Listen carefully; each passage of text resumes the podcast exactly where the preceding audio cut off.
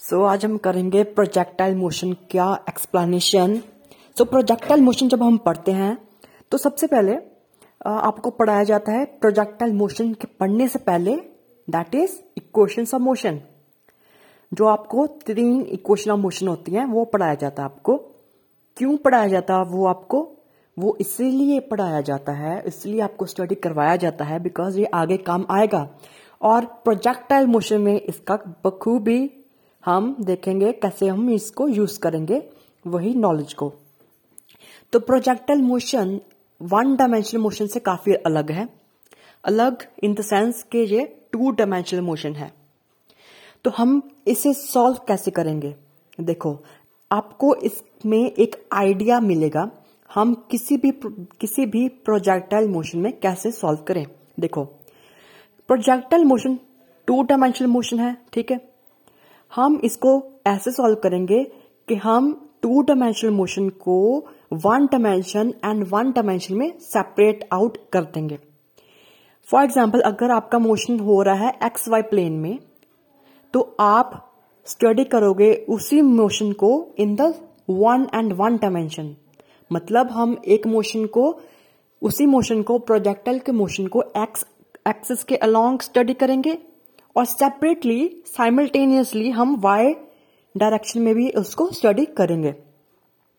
Similarly अगर, अगर आपका मोशन हो रहा है एक्स जेड प्लेन में एक मोशन हम स्टडी करेंगे एक्स प्लेन में सॉरी एक्स एक्सिस के अलोंग और एक मोशन हम स्टडी करेंगे जेड एक्सिस के अलोंग तो हमारा ऐसा स्टडी होगा प्रोजेक्टाइल मोशन में।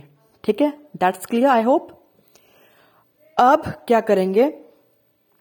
क्योंकि हमें सबसे पहले एक्स डायरेक्शन के अलोंग सॉल्व करना पड़ेगा। तो हम क्या करेंगे? उसके अलोंग जो भी हमारी विलोसिटीज हैं, है ना? जो भी वो हमारे डिस्टेंसेस हैं, हम डायग्राम में उसको शो करेंगे। ठीक है?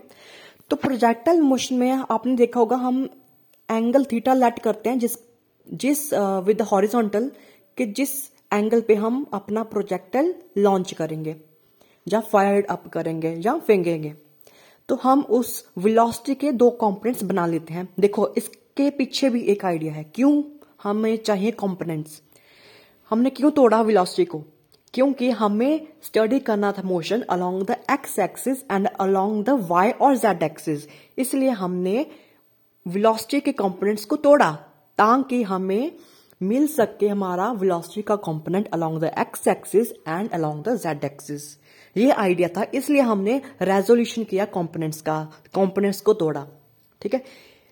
वहाँ से हमें मिल जाएगा यू कॉसिटा हमारा हॉरिजॉन्टल के अलोंग और U sine theta Z axis और वाई एक्सिस जो भी आपने चूज़ किया है एक्स वाई प्लेन और एक्स जेड प्लेन उसके अलोंग हमारा यू साइन थीटा कॉम्पोनेंट तो हमारे दो कॉम्पोनेंट हो गए दैट्स क्लियर अब हम क्या करेंगे, एक एक्सिस एक एक्स एक्सिस के अलोंग किसी भी दो पॉइंट्स के के बीच में for example from the point of projection and to the initial point sorry and to the final point हम नोट करेंगे उसका मोशन तो इक्वेशन ऑफ़ मोशन अब देखो अब अलोंग एक्स एक्सिस अगर मैं सॉल्व uh, कर हूँ इक्वेशन ऑफ़ मोशन ये जो भी मोशन हो रहा है उसको मैं अगर एक्स एक्सिस के अलोंग सॉल्व कर रहा हूँ तो मैं इक्वेशन ऑफ़ मोशन मेरी वही रहेंगी.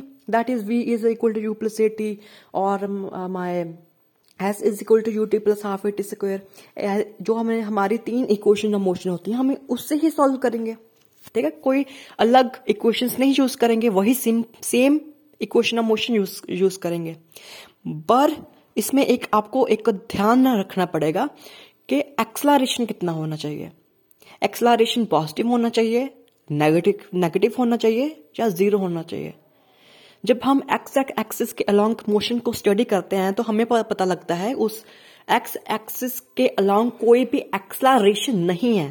दैट इज़ एक्सलारेशन हम लेंगे ज़ीरो और वहीं हम बात करेंगे वाई डायरेक्शन में या जेड डायरेक्शन में, जो वर्टिकल हम मोशन को स्टडी करेंगे, उसमें एक्सलारेशन ड्यू टू ग्रेविटी लेंगे।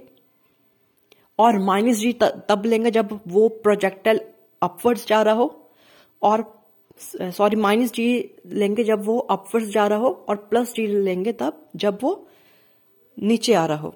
तो ऐसे हम स्टडी करेंगे। तो आगे मैं और इसके बारे में डिटेल में आपको ये पॉडकास्ट दूँगा।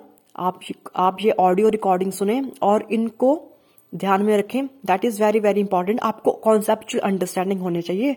इसीलिए मैंने ये पॉडकास्ट तैयार किया है। अब भी तो मैं छोटे छोटे पॉडकास्ट तैयार कर रहा हूँ ड्यू टू लिमिटेड टाइम ठीक है?